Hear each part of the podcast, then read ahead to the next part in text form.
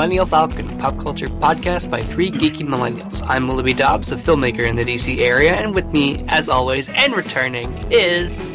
Hi, I'm Hui Chen Bui, a writer for Slash Film and a pop culture journalist in D C. Hello, it's me. It's Anya Crittenden, a writer at Pixar News, back from her trip in Japan and very jet-lagged, but very excited to be returning with my host, the Millennial Falcon. I've missed you guys. Welcome back, Anya. We missed you too. Well, now that I am uh, back, it's time to gear up for the summer movie season. That's what my presence has brought back.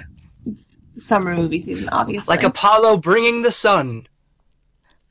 Exactly. And not like Icarus flying into the sun, although we'll see how some movies do. They might be a little more Icarus-y. Ooh. um, Someone more so Sisyphean. We're going to be discussing... Let's just keep this Greek metaphor going the whole episode, please. I mean, they are the foundation of all our stories. So. Exactly. Um, there was a great Onion article recently that was like, the Greeks like really regret inventing theater. That's hilarious. It was so funny. Oh. Anyway, so we're going to talk about summer movie season. We're going to um, each list the top three movies that we're looking forward to, as well as just kind of discuss the season in general, what it looks like this year, what it kind of means in general, how it's been changing, you know, all that fun stuff that we get into. Um, so, Willoughby, do you want to start with your top three summer movie seasons? And by the way, we're counting summer as... Infinity War to August. Yes. That yes. is the true marker of the summer movie season, Infinity War. Which, Mar- which Marvel movie is coming it, out that like it, marks summer it, movie season? It would have started May fourth, but then they said, "We're fuck it, we're bringing it forward a week." And so now the summer starts a week early. Yes. Um, yeah, so in speaking of that, the number one pick that I have and most anticipated movie to see this year is, of course, Avengers: Infinity War. The eighty-fifth thousandth Marvel movie. Um, uh, my girlfriend and I ha- have started our M C U movie rewatch. Uh, last week we watched Iron Man. I think this weekend we're watching Incredible Hulk and Iron Man two and a couple others if we get to them. Um, and I'm really excited to watch this movie, guys. It's ten years in the making of all, like, twenty plus superheroes. You've got a bad guy that looks like a thumb. It's just, I'm so excited. It's going to be it, great. It's kind of a Marvel. They even got to this place. It is. But it is pretty amazing when you think about it. Like, I feel like for a little while I was feeling pretty lackluster on superhero movies for a little bit. And, like, Infinity War's come around and I'm like, oh, man. It feels like I'm something. I'm so pumped. It feels like it's some, like something. Like, you know, you get... I mean, Black Panther felt like something, too, but it's. I feel like it's been a while since, like, there's been this much anticipation, because it's it is ten years in the making, if you think about it. I think a lot of people are saying, like, not all the superheroes are going to get out alive. We also have a fourth Mar- Avengers movie coming next year that's, like, the quote-unquote part two of this. Um, when it w- when Avengers: Infinity War was announced, it was announced as a part one and part two, but now they've changed the subtitle for Avengers four. Um, yeah, which is but a spoiler. It, it feels like it feels like the first Avengers again. It does. It feels like, you know, because I feel like uh, Avengers two, we all have our problems with it. Mm. It was just more of the same with it, and it was, was starting to set up well, phase. It three. Wasn't so much more of the same. It was just that it was doing too much world building and doing too much crossover work to actually be a movie that stands on its own. Mm-hmm. And I feel like some of the Joss Whedon-y bits were a little bit too Joss Whedon-y. Um, well, actually, like. like I, I mean, I don't want to get Joss, into it. I don't want to get into it. Yeah. I, just, I just, I just thought too. There was too much like Cap's characterization and Widow's characterization were not great, and Anya just don't gave a look. Remind me of um, that film. That film is awful. Um, but it, yeah, there were a lot of problems with that movie. But I feel like now they've like hit back to a stride in which people are like, this. This feels like a, a momentous thing, and so I'm very excited for this movie. Yeah. Um, my number two on the list is kind of almost a uh, cliche at this point, but a Star Wars movie uh, known by uh, Solo: colon, A Star Wars Story. Um, as as you guys may all know, including the audience. This movie was racked with production issues. Ron Howard came in to save the day, and from what I've seen, it looks great. There's, there's going to be a trailer premiering to, earlier later today. I haven't seen it yet. We're recording this around one p.m. Eastern time, so like by the time you guys hear this, there might be a brand new trailer, and everyone might be having different opinions. But from what I've seen, I really liked it. Uh, Lando is a standout, uh, played by Donald Glover. You've got um, you've got Alden I- Aaron Reich? Iron Aaron Reich. Reich. Oh, Aaron Reich. Iron- okay. Um, from uh, Hail Caesar. I think he looks surprisingly great in the role. He works. It works. I like you know the little moments we've seen. So like we haven't seen a lot because that's their that's been their strategy uh, all throughout the, these movies. So like I'm excited for it because I just love Star Wars so much. You know. I feel like it's been a recent Star Wars movie that's gotten probably the like most like lukewarm response, mm-hmm. um, which has been interesting for me. I feel like I'm less excited about it and more like just really curious. Mm. Yeah, for me, I'm not quite excited about it because I think Han Solo is is a really difficult character to move beyond like his the role that Harrison Ford originated, and having a prequel story that's like a built around a character that we know so well and in so intimately is always sort of a gamble. And for me, I was actually much more interested when watching the trailer in Lando, and I was like, I kind of want to watch his story. That movie. yeah, I want to watch yeah. that movie. And like Han Solo is, you know, he's fine, he's like dashing, he's a rapscallion, and that's kind of something we've we've seen a little bit before in movies that aren't Star Wars, but you know, it's it's not an uncommon sort of trope or character type. So that for me is why I've been sort of lukewarm on on Solo, a Star Wars movie. I probably will still see it, but I'm I'm surprised that yeah, I think I'm less excited about it than I was for Rogue One, because Rogue One offers something that was really truly different, I think, for Star Wars. Mm-hmm. What I'm excited, what I'm hoping is that there's more Donald Glover than we're thinking. Mm-hmm. Because they are buddies, they are supposed to be friends, and they're supposed to go on adventures together. So hopefully that's the case. And I will say I'm excited to see like a young Han and Chewie. Mm-hmm. Yeah, I think that'll be cute. Yeah. I agree. Um, so my third film is actually not like any of the like other co- uh, uh, superhero movies I want that that are coming out, or big bu- budget blockbusters. There's a movie coming out called Tag, in which that's where Hawkeye is.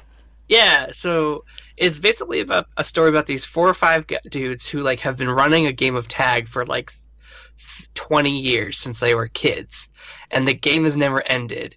And uh, the one dude has never been tagged ever, and it was it's played by Jeremy Renner. And uh, I'm trying to let me look up the cast list because it's actually a good cast. It's like Ed Helms, I think. Yeah, Ed Helms, Jeremy John Renner. Hamm. Yeah, I love I love the Ham. Ham's great. He's always he's he's always so funny, and yeah. so I'm really excited for him to do more comedies. Um, so uh, not Tag Tag twenty eighteen. Um, so it stars Jeremy Renner, Ed Helms, John Hamm, Jake Johnson from New Girl, Annabelle Wallis, uh, Hannibal Buress, Isla Fisher, Rashida Jones, Leslie Bibb, and Brian Dennehy. I don't know the that last. That is a good cast. It's a great cast, and I watched the trailer, and it's it just seems like really fun. And, you know, just like, you know, kind of like wild games of tag going on uh, across like twenty years. Um, the, the interesting thing is the film is based on a real life group of friends who've been playing, who were who were known for playing a month long game of tag.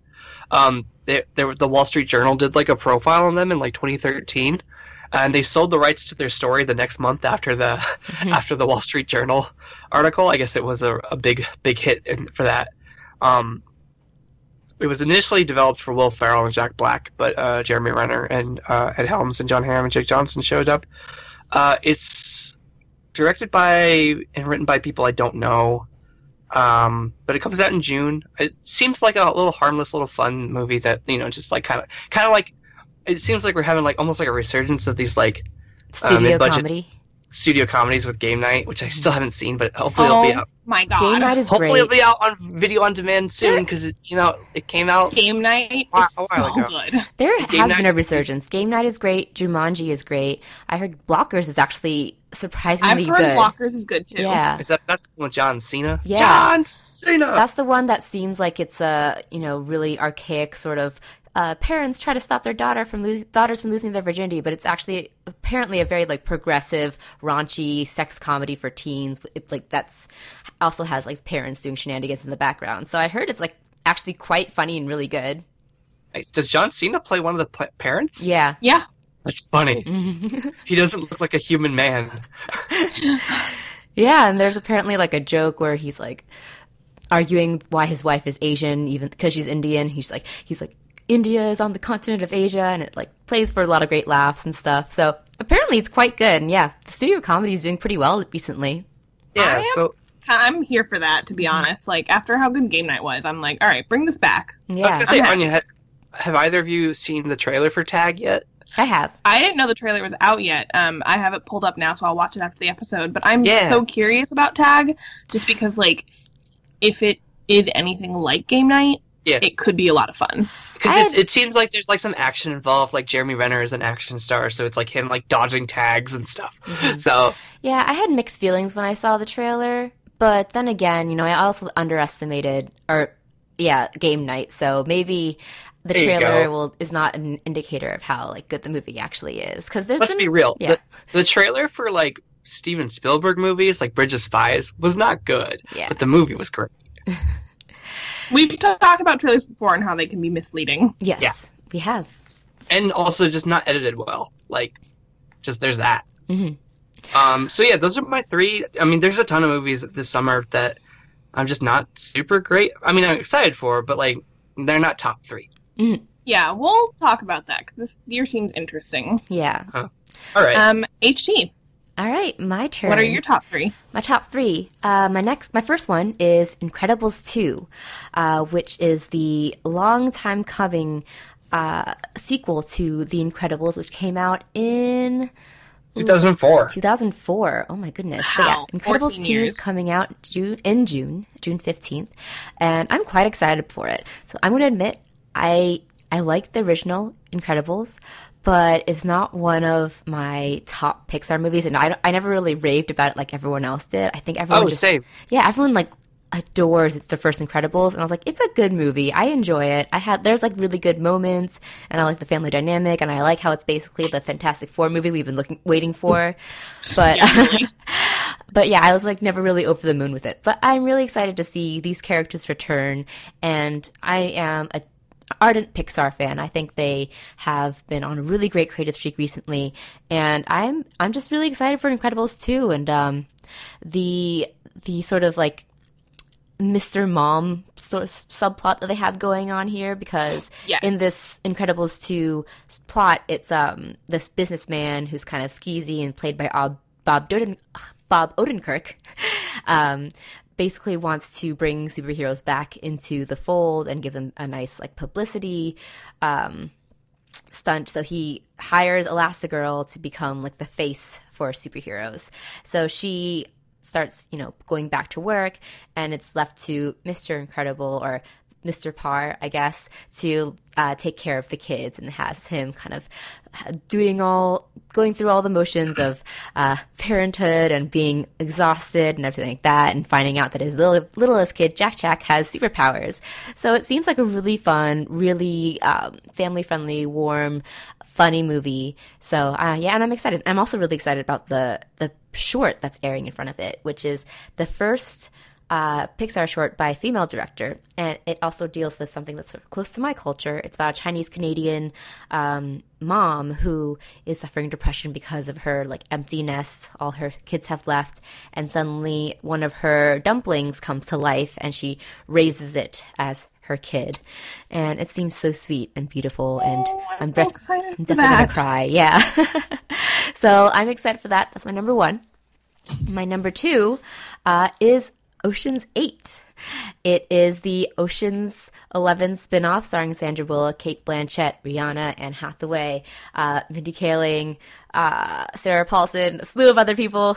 It's basically like the gender-bent, female-led version of the Ocean's series, which is like all these great, amazing women pull off a heist at the Met. And uh, they do it in style and very, in very sleek fashion. And I'm very excited to see um, Sandra Bullock and Cate Blanchett lead s- such a great, talented crew of actresses. So, and it looks it looks so fun. It looks very much like it captures the Soderbergh spirit of the original trilogy. And we should say that it's not like just a gender-bent version, but it is in the same universe. Mm-hmm. Like Sandra Bullock is playing the sister of George Clooney's Danny yes. Ocean. Yeah, so it's sort of a um, spin-off, so it rather. Is- Yeah, yeah. So, sequel? Sequel? Sequel spinoff? Yeah. I mean, it takes place after the first three, so. Mm-hmm. Um, so, Anya, you actually saw an early test screening of this movie, didn't you? I did. I can't say much, um, but I will say that Rihanna is going to be a standout, and mm. she is really fun and really great in the movie and the role. Um, and Anne Hathaway was the other standout for me. She, her character does a lot of interesting things, subverting tropes that I really enjoyed. Ooh. I like it. So, she's like the Andy Garcia of this movie, right? Yeah. Yeah, villain. Basically. Um, well, she's the target. Of, yeah, right? She's the mark. Sort of. Richard Armitage is more the Andy Garcia. Ooh, interesting. Um, and yes. Uh, this is so weird. Anne Hathaway's like the non-romantic uh, Julia Roberts. Mm. Sort of-ish. It's a little bit complicated. All right. Um, well, I'm looking forward to There are to a lot of fun it. moments. And yeah, Rihanna, man. Rihanna. Nice. I mean, when you have Rihanna, you have to make use of her because she's Rihanna. All right. So my third pick is Crazy Rich Asians, which is coming out in August. It's an adaptation of the novel Crazy Rich Asians, uh, which I really enjoyed. It's kind of like a fun summer beach read, and it's about a uh, Chinese-American woman played by Constance Wu who goes to a wedding with her Singaporean boyfriend um, and his at his home country, and she discovers that his relatives and his family are insanely wealthy, so much so that the jet setting, uh, Paris living sort of one percenter uh, wealthy. So it's, and it's a big culture and class shock for her. It's a lot of fun, and I'm really excited to see a rom-com with Asian leads and a big screen, um, big budget movie. And, um, yeah, it's it's something I'm really looking forward to. I love Constance Wu. I think she's so talented and is just waiting to become a big movie star. So cannot wait for this movie. Yay. Yay. All right, Anya, um, what are your top three? All right, so I'm excited for a lot on your guys' list. Infinity War, Incredibles two, Ocean's eight, those ones especially.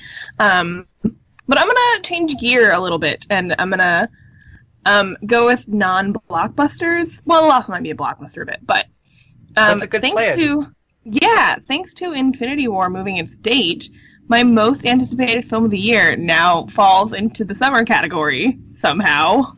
It's not a summer movie, but we're going to any season it. movie. It's a it's an awards movie. Let's be real.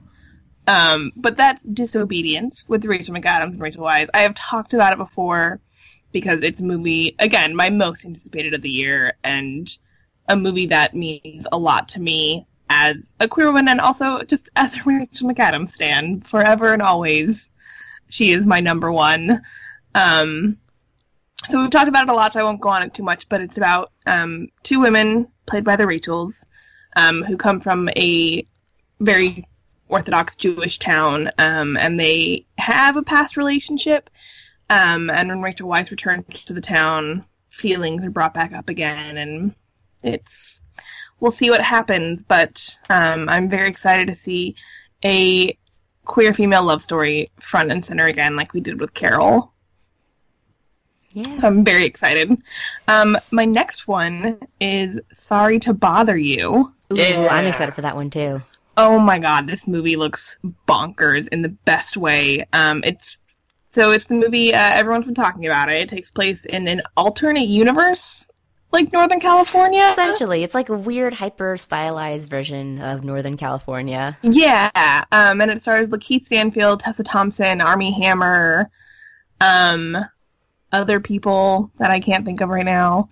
Um, oh, what's his name from The Walking Dead? Glenn. Oh, Steven Yeun. Steven Yeun, yes. He is also in it, I believe. Um, and so basically, um, Lakeith Stanfield basically gets this job um, in, like, telemarketing or something like that. Yeah, and it it essentially turns into this, like, morality tale of, like, him rising through the ranks because of his voice and kind of what that means and, like, what he's buying into. And it's this, like, black comedy morality alternate universe thing. It's really hard to explain, but that's why I'm so excited for it, is because yeah. it looks like so out of like the norm. And yeah, he, he becomes successful because he essentially has like a white voice, and his voice is, yeah. is um David Cross's voice uh from Arrested Development. So it it's like this weird sort of, I guess it almost seems like an antith- antithesis of like Get Out in a way. Yeah. Both with Lakeith yeah. Stanfield. Yeah, exactly. I know, right? He he got out and came to weird stylized Northern California. Um, but yeah, so it just looks really interesting, and it has a great cast. Um, and I'm just excited to see what it does. It feels kind of like similar to like something like Ingrid Goes West, or kind of those like dark comedies that we've been seeing. Um, and I'm really excited for this one. I think it's going to be a lot of fun. A twenty-four has got that Armie Hammer lock. Um, wait, it's A twenty-four. This is Annapurna.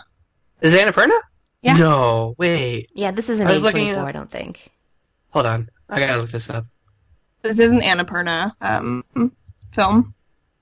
Yep, I Annapurna Pictures. Oh, man. I could have sworn I was on A twenty-four and they had listed it. Uh, sorry to bother you. Wait, why does A twenty-four have an Armie Hammer lock? Because wasn't Call Me By Your Name also A twenty-four? Sony Pictures. Jesus, I have no idea. Everything seems A twenty-four nowadays. Everything is A twenty-four. Oh, he's also in, uh, whatchamacallit? Uh, Free Fire, which is A twenty-four. Which yeah, is A twenty-four. There we go. The one A twenty-four Armie Hammer movie. Okay. So Armie Hammer, um, he, he goes among multiple production companies and studios. He is not a one studio It's not a one-trick. Yeah. He goes um, both ways. He can go all the ways.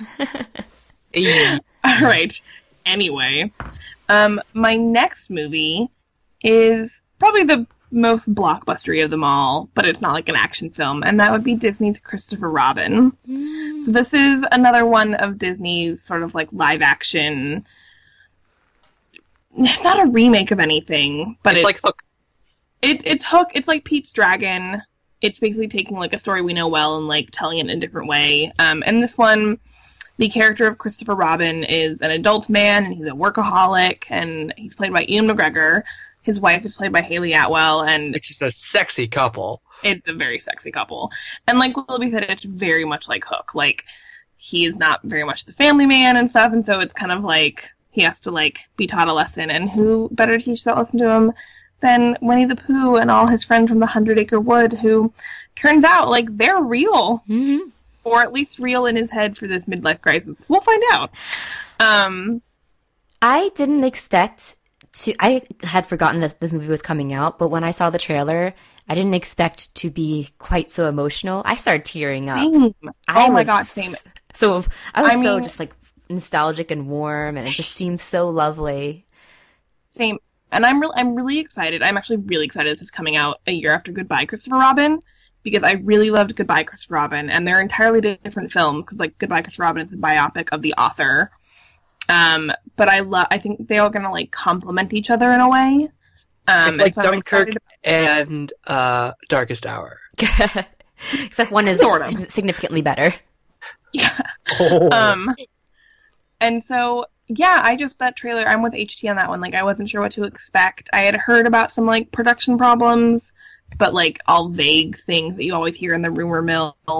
Um, and then I saw the trailer, and the second I heard Jim Cummings' voice as Winnie the Pooh, mm. I got so emotional. Oh, bother.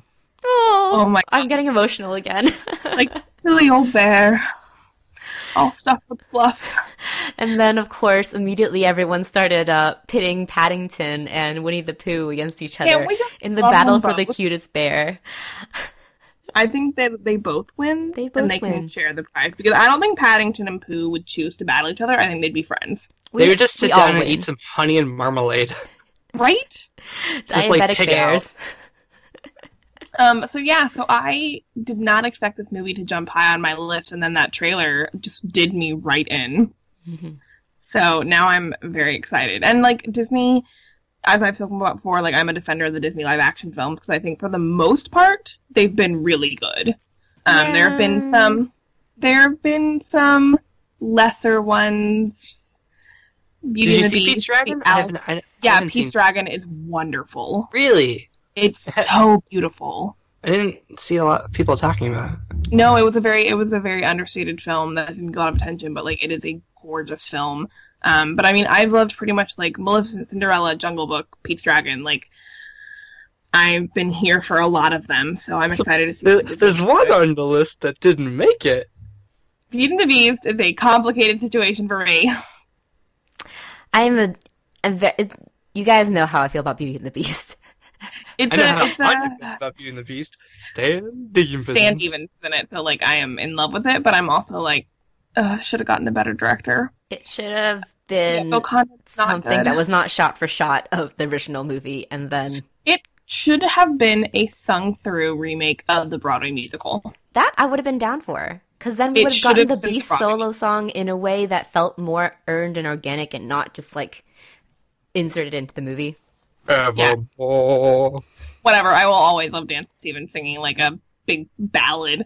Um, I'm Dan Stevens notwithstanding in this discussion of Beauty and the Beast because he is perfect. Notwithstanding. I still love Dan Stevens, guys. I understand. Just so you know, just in case anyone was wondering, I still love him. Oh, I'm aware. You saw a very low-rated movie. It's... Like, just on a whim. I've seen numerous low-rated movies for that man. You are a stan to the core. You are so, a stan to stan yeah, deep. Let's pivot a little bit and talk about so, this summer movie season and what we think about it.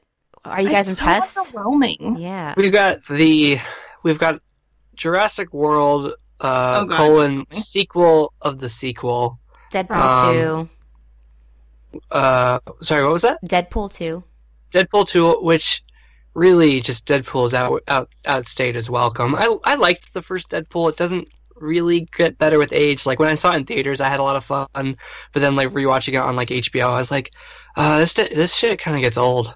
I was not a big um, fan of the first Deadpool. No, I thought it was fine, but I just yeah, didn't. Yeah, although I'm excited for Cable and Domino. I'd be yeah. lying if I said I wasn't. Domino, Domino I heard, is a standout, so yeah. and Cable too. So, um, oh yeah, what's his face in both movies?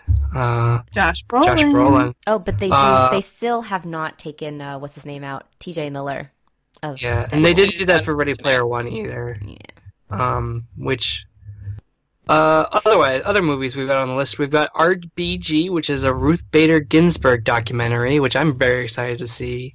Um, that would probably Notorious be num- number four on my list. Um, there's we talked about this. We talked about none of us are excited for Jurassic World. Uh, there's Eighth Grade, which is Ooh, the Bo Burnham. That. Yes, I am Bo, excited for that. Uh, one. Bo Burnham's written and directed A twenty-four film. I double checked. Uh, it's it's a uh, A twenty-four uh, coming of age film about a young girl in eighth grade. Um, written and directed by comedian Bo Burnham, and I always his comedy specials are so subversive that I'm ex- really intrigued to see what he does with like fiction. Same, um, I'm and I've heard nothing but good things. Yeah, I got rave reviews when it debuted at Sundance. Yes, yeah, at Sundance. Oh yeah. Mm-hmm. Um, Ant-Man and the Wasp, sequel to Ant-Man, um, the twentieth Marvel movie. I like Paul Rudd and Evangeline Lilly. Yeah, yeah. I mean. I, I was cool with Ant-Man. It was pretty... Same. I mean, I, I will watch Paul Rudd in pretty much anything. Because Ant-Man was probably one of the most forgettable yeah. Marvel movies for me, though. Like, it was a fine oh, movie, yeah. but it was just it, I mean, there. It was serviceable. I don't think it was bad. Yeah. It wasn't, um, it wasn't terrible. It was just serviceable. There's the sixth Mission Impossible movie Ooh, coming out. I'm actually out excited year. for that. Yeah, Same. I Henry love the Mission Cavill, Impossible movies. Angela Bassett. Same. Mission Impossible movies are so much fun. Rogue Nation was so good, they and are, uh, Ghost peak. Protocol was great too. They are the pinnacle of good popcorn entertainment, but in a way that like really gets down to what an action film should be. I think it mm-hmm. it kind of they still recapture like the old sensibility of the action film that like doesn't feel too. Like it might have to do like their physical effects and well their physical stunts and everything like that, but I think that they just feel like the stakes are there, and in, in comparison to a lot of action films that we are seeing from from studios these days. Mm-hmm. And then the last one on the list that I have, I've printed out a list of movies I want to, I'm interested in talking about uh, the Mamma Mia sequel with the perfect subtitle "Here We Go Again." Lily James, Lily James, also ABBA, which. Forever a great band. Yeah, but I'm not ups- I'm kind of upset that probably they're killing off Meryl Streep's character in that movie. Or Same. have already killed her off. Yeah. I'm also very confused by the trailer because, like... um, Are they singing the same songs? No, they're they're doing new ABBA songs. Mm. But um, I'm really confused because An- Amanda Seyfried's character... I forget her name. You could just Whatever call her, her Meryl Streep's daughter. Meryl Streep's daughter. She talked about, like, raising the child alone like her mom did, and I was like, where's Sky? Like, yeah, you guys got die? married. Like, where did he go? I'm, like, very confused, but I'm just like, okay, Lily James is a young Meryl Streep. I'm sold. I'm very easy to please. Uh, another one that would be interesting is Sicario: Day of the Soldado, yes. which I'm kind of I have I have mixed feelings with because what I really liked about the first Sicario was that it felt like, you know, we were seeing things from the eyes of Emily Blunt's really sort of naive, idealistic character, and taking that out of the mix just feels like another practice in sort of gritty nihilism. So, Agreed. But it also actually, seems like a movie that didn't need a sequel. Yeah. Or am I remembering the ending of Sicario wrong? No, it didn't need a sequel because he, like, you know, avenged his family and everything. But right. I, I will say there's a second trailer that came out for it that kind of um, presented it as more of like a sort of Man on Fire type of situation in which, you know, uh, Benicio del Toro's character has is like has to take care of like this girl who was kidnapped, and like she gets kidnapped, and there's like a sort of bond there. So I think that would be oh, interesting. interesting. I yeah. didn't see that. that. Mm-hmm. I didn't see any of that in that first trailer. Yeah, the second trailer, there's more about like him and the girl, and it's like she, uh, he. I think he has, has to at first kill her, but then he, um, you know. connects with her or bonds with her or something. Oh, I thought it was just going to be Josh Brolin running around being like, yeah. it's war. Yeah, like he does. It kind of sounds like that um, Joaquin Phoenix movie that's out right now that's getting really good mm, reviews. I really want to see that. The sequel to I'm Not Here. you no, were never I really here. You were never really here. I really want to see it. I've heard really good things, and it's from a female director. Mm-hmm. Um, and yeah, I'm. So it's interesting that this is kind of like. I feel like that's something that we've seen, like, Logan had it, too, where you have, like, that, like, lone male hero and, like, the young female dynamic victim, as it were. Yeah. Mm-hmm. Um, but it's interesting that it's been in more than one movie recently. Mm-hmm. And the last um, Yeah, yeah. So it's, like, yeah, a trend. Yeah. Last um, ten years. It's definitely, like, a trope, so I'm interested to see how it plays out. But, yeah. So we've mentioned movies that we're looking forward to. But are you guys? Do you guys feel the same underwhelming feeling that I do, or am I alone in this?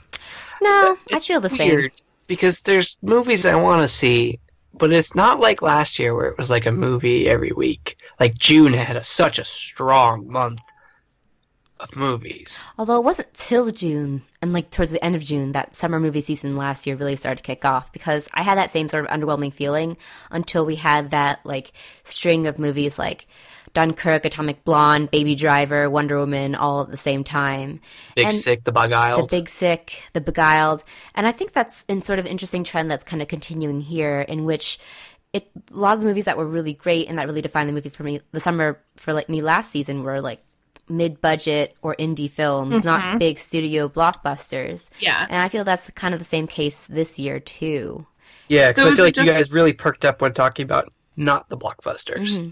Yeah, yeah, and I mean, that's how I've been feeling in general towards film lately.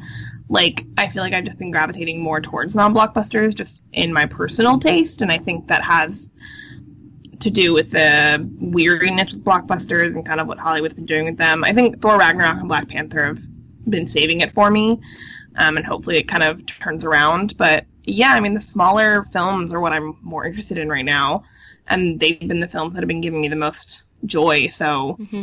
so maybe, do you guys think that summer movie season is evolving, or do you think it's still about the blockbusters and always will be? I think it, it profitably it's about the blockbusters. Like, I feel like there there's always going to be summer summer comic books and summer franchises that make sequels and stuff, and new franchises are franchises are launched. But I do think that there's an ever evolving summer indie hit series of films that come out each mm-hmm. year. Like the, like a, a lot of ones back maybe like five years ago, a lot of them were coming out on, on uh, video on demand the same day they're released in theaters. But I feel like now I see more, maybe it's because I'm living in D C and I'm seeing movies at the A F I and E Street Cinema where they actually will be playing in a cinema, but like seeing them in a cinema during the summer, and it's like, you know, there's maybe maybe ten, fifteen people in the theater instead of like a packed summer blockbuster. It's different, and I, it's enjoyable because it's like, oh, then you go out and you do, do something else. You know, it's like a creative, two-hour creative escape. Yeah, and we definitely live in like, I have to remind myself that I, like, am not the general mass target audience. I have to remember that I'm not kind of the general mass target audience when it comes to Hollywood, and I don't think any of us are, because we all live in cities where we have access to indie films. We're all interested in the film industry.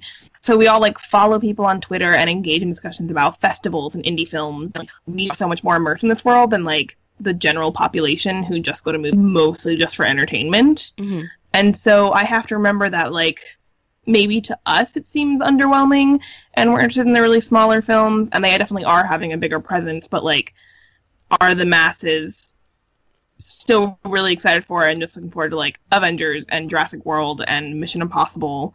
Like, are they still a mainstay of, like, the general public, and, like, will they make lots of money? So I have to remember that, like, we do sort of live in a slightly separate world when it comes to this. We live in this. a bubble. We live in yeah. a film bubble. Yeah. I think the audiences are. I think there's still an audience for, like, summer movie blockbuster season. I don't think that's going away anytime soon. Although I do think it's interesting that our definition of the summer movie season is always is kind of changing. It's, you know, it's becoming longer. Uh, as we all know, summer movie season starts sometimes as early as April. Um, or even if you want to, like, count Black Panther, started all the way back in February. But for now, it's like, and it's like not even becoming sort of a defined thing anymore, because we're seeing more big hits coming out in, like, the early winter seasons. Like, last year was Get Out. This year it's Black Panther. So it's really interesting to me because, like, blockbusters aren't allocated to one little, one three-month span anymore. Plus there's all the, the Christmas movies that come out, like Star Wars and, um... I think uh, Aquaman's coming out in December mm-hmm. this year. So, like, there's they're definitely going for, like, except for, like, September Jan- and January, mo- there's, like, great movies every month. Mm-hmm. Yeah, yeah, Hollywood is realizing that people are going to movies all year round. Mm-hmm. And I wonder, like, I yeah, audience numbers have been going down for the past couple of years. I think last year was the lowest summer box office, like, audience sort of um, numbers that we had in, in decades, and I probably will keep going down unless MoviePass suddenly becomes, like, a huge resurging factor in it. But yeah, I don't know. It's I don't know if it's like the interest less interest in the movies itself, or maybe just because people don't want to go to the theater anymore because it's so expensive. Um, and this is an ongoing conversation that's been happening since, like, Netflix started to take hold and mm-hmm. people just staying at home more. What's interesting is, have you guys noticed that when you go to the theaters? Because, like, I mean, if I go to, like, indie theaters, they'll be, like, less crowded and stuff, of course. Mm-hmm. They always are. But, like, if I go to, like, the A M C, like, I'm usually in a pretty full theater, I feel like. Yeah, oh, me I feel too. like I haven't noticed. It depends on what time you go, too, obviously. Yeah, um, as a personal I was... anecdote, I would say theaters are more crowded than ever, I feel like. Yeah. yeah. Mm-hmm. Like, um, especially now that a lot of theaters have, have uh, did some uh, redesign and gotten rid of more seats. So there's less seats, but they're mm-hmm. bigger seats. Like the A M C in Georgetown or the Regal... um, like, you know, like the recliners and stuff. Like, there's less seats in there than they than than like the normal seats. Um, so like technically, like you're like the as much as you would spend, you know, like if it was a sold out theater for one movie, there would probably still be seats left if it wasn't a redesigned movie theater. True. Yeah. Um. So there's that. That's probably also coming into play. Um. So I don't know. I'm not really. I don't have any uh stake in movies doing well or not. You know, it's not really my job to worry about the numbers. I'm just worried about how how great they are. Yeah, and I still think movies are good. Like, you know, we talk about it's the decline of the movie industry and, you know, blockbusters are all becoming terrible and they're all sequels. But, you know, we still have good sequels. We still have good blockbusters. And I agree. I think that, you know, the fact that Mission Impossible still remains strong and still remains just a fun action film that knows exactly what it is is like a testament to that. I think that, like, the fact that we're getting more bid- mid-budget movies that are really creative and unique every year is also a testament to that. So we'll see. Maybe we'll be surprised this summer movie season. It's still a little early to tell. I, um, I remember last year we all thought that it was a sort of a bust of a season two until that that uh special week or like two weeks in June. So yeah, it'll be curious to see what the numbers do this year. Mm-hmm. So I think that's a good way to wrap up our discussion about summer movie season. Why don't we move on to the last segment of our episode? I really, really, really, really, really like you. But I need to tell you something. Anya, since you're back this week, why don't you kick us off? What do you really like this week? So it's less pop culture oriented, um, but I just got back from Japan, and I really liked my trip to Japan, you guys. What? Yay! It was, it was so much fun. I mean, it partially had to do with a company. I was visiting my girlfriend who's teaching English there right now. Yay! Um, and so, like, it was really fun being with someone who, like, has lived there for like eight months um, and knows it and knows the language. Um, I feel like I got a more like personal um, kind of experience of the country. And I just had a lot of fun. Um, we traveled a lot. We did mostly Tokyo, Kyoto, and the Osaka area. Um, and I loved pretty much all of it. My favorites, though, were Nara Park because I love deer so much. I got to feel, I got to play with deer and just interact with them and cuddle them, and I was very happy. Yay! Um, on the pop culture side, I did go to both Disney parks there, Disneyland and Disney Sea, and they were both amazing. It is true what they say about Disney in Japan. It's like a whole nother level. The shopping, the like aesthetic, mm. It's all, I mean, it is a Disney fan's dream there. Um, the amount of, like, Disney souvenirs I bought is absurd. um, so that was really fun. But I just had a really great time. Um, and, yeah, I loved my trip to Japan. Yay! I'm very jet-lagged, though. I'm very tired. All right, well, we'll try to keep this short so Anya can go back to sleep. Willoughby, what is your really like for this week? So we were off last week for Easter, slash we didn't really have an episode theme. Um, so last week on Saturday was AwesomeCon, which H T and I and my girlfriend and our friend Josh Axelrod, who's also been on the show, we uh, joined up together and we walked around AwesomeCon at in the convention center here in Washington, D C And it's pop culture related because John Boyega was there. And he... Woo! And we met him. I shook his hand. We took a photo together. Um, he had a Q and A panel in the evening that we all went to, and it was a lot of fun. Um, he's such a charming man, and like I can totally tell, like he is going to be like a star for like the rest of his life. Like I don't think there's that stop nothing stopping him. Um, it was a lot of fun to see like all the all the all the stars that were here this year. Um, the cast of Boy Meets World and the cast of Smallville. So, like, there's a, lo- a lot of, like, nostal- there's a huge nostalgia factor going on um, with AwesomeCon. And most cons are like that, too, I'd say. Um, but it was really cool. Um, a lot of great cosplay that I saw. There's a giant person. There's a person in a giant Porg costume. It was so cute, so good. Um, I-, I didn't really dress up as anybody. I had a Star Wars sweatshirt on that was kind of it. Um, last year I was a Rebel X-Wing pilot.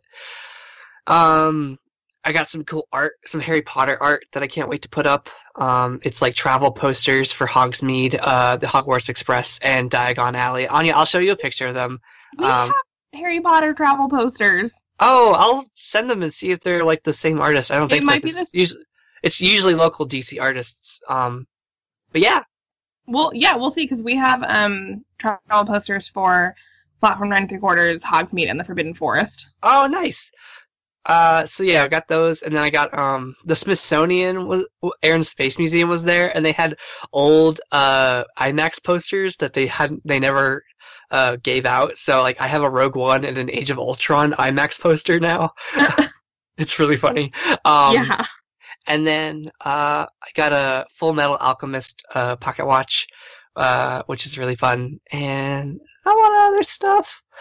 Uh, oh yeah, I got the printout of John Boyega picture, which is really cool. So Awesome Con is so good, and I'm really glad that it's it's been evolving and getting bigger each year, and it's always a lot of fun. This is my third year going. Also John Boyega. And John Boyega's great. John Boyega, the most charming man I've ever met in real life. So, uh, my really like for this week is A Quiet Place. Oh, it's yeah! The, oh, wait. Shh. Shh. It's a movie directed by John Krasinski and starring Krasinski and his wife, Emily Blunt. And it is amazing. Talk about I, a power couple. What, what a great power couple. Also, a power couple that could have been in Marvel at some point, because he was up for Captain America and she was up for Black Widow. Oh, my God. But thank goodness. Well, I would have, I would imagined her also as uh, uh, Peggy Carter. She was actually cast as Black Widow until scheduling conflicts. Um, arose. Yeah, she was supposed to be Black Widow, and then she had to film Gulliver's Travels. Oh. Yeah, so then that the part went to Scarlett Johansson. So, fun facts.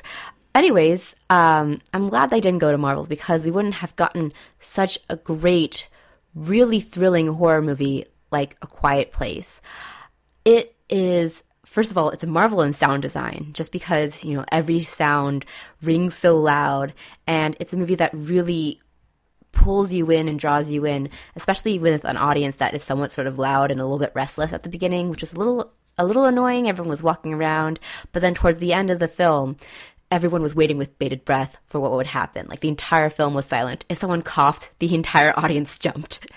Oh, it's no. the first time Amazing. I've seen a movie where, like, people were actively shushing, not people in the audience, but the movie characters themselves. Oh, like, shut up, don't say anything, yeah. don't say anything. It's amazing. Ugh. It's a really thrilling, just like, it, this is a sort of cliched term, but it really is a roller coaster of just, like, it keeps you hooked, and it gives you this really, this rush of adrenaline um, that you rarely have in a horror movie, um, especially one that sort of like has so many jump scares. Like, the jump scares here were so earned and so well done and uh, and shocking that it, it's a movie built on jump scares, but it does it so exceedingly well. And it does actually remind me a little bit of uh, Jurassic Park in ways. I won't say exactly why, but there's a lot of It does pull a lot of references to, like, Jurassic Park and Signs. It kind of is Krasinski doing, like, his most M. Night Shyamalan, but in a good way. And um, I highly recommend it. Definitely don't oh, eat popcorn awesome. while watching this movie. I find it so amazing that Jordan Peele and John Krasinski, who are, I tweeted about this earlier, who are known primarily as comedy actors, have gone and done, directed two great, critically acclaimed horror films. Mm-hmm. You know, I actually um, think it's sort of appropriate, because for comedy, timing mm-hmm. is everything. Oh, and yeah. I think that translates so well to horror movies. Agreed. But I think it's all, I think it's great because, you know, um, a lot of people get typecast and pigeon, pigeonholed in doing things in Hollywood. Like, you know, I could never imagine Jordan Peele look, like looking at his career suddenly becoming like a major motion picture horror film director and producing, like, great horror T V shows like the new Twilight Zone, and John Krasinski going from, like, the straight man in The Office to being, like, a great, uh, like, horror director. I know he's directed a couple other movies, but they, mm. I don't think they've been as successful as this one they critically. Haven't. Um, and so, like, it's such a wonderful thing to see other people doing different things. Yeah. Yeah, yeah I agree. Like, you know, not everyone is the same all the time, and, you know, it could be you know, like, it's kind of why, like, a lot of comedy actors like Bill Murray, like, start doing dramatic roles. And some of them do really well, like Bill Murray, and some of them not so much. Yeah, I completely yeah. agree, Willoughby. I have heard nothing but good things about A Quiet Place, and I really hope I see it this week because I'm excited for it. So, good to know, H T. Yeah, I think you'll like it. You and you guys becoming horror fans. I know, look at us. You guys are excited for a horror movie. It's It is strange. Imagine twenty fifteen, um, you, got, uh, you guys look, talking about this. I know. I can't imagine. You guys would have been like, I'm not seeing that. I wouldn't have predicted it. And yet here we are. I know. Um, People do different things. That was our episode for the week. I know. We all grow and change, and we can like new things. What a concept.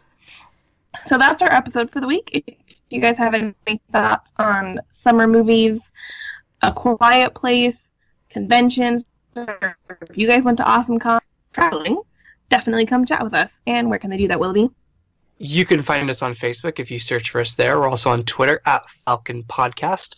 Our blog is millennial falcon podcast dot wordpress dot com. And you can listen to us on SoundCloud or rate, review, and subscribe and listen to us on iTunes and Google Play. Uh, and we're also on Twitter. So where can I find you guys? You can find me at H Tran Bui on Twitter. You can find me at Anya Crittenden on Twitter. And you can find me at Willoughby Dobbs on Twitter.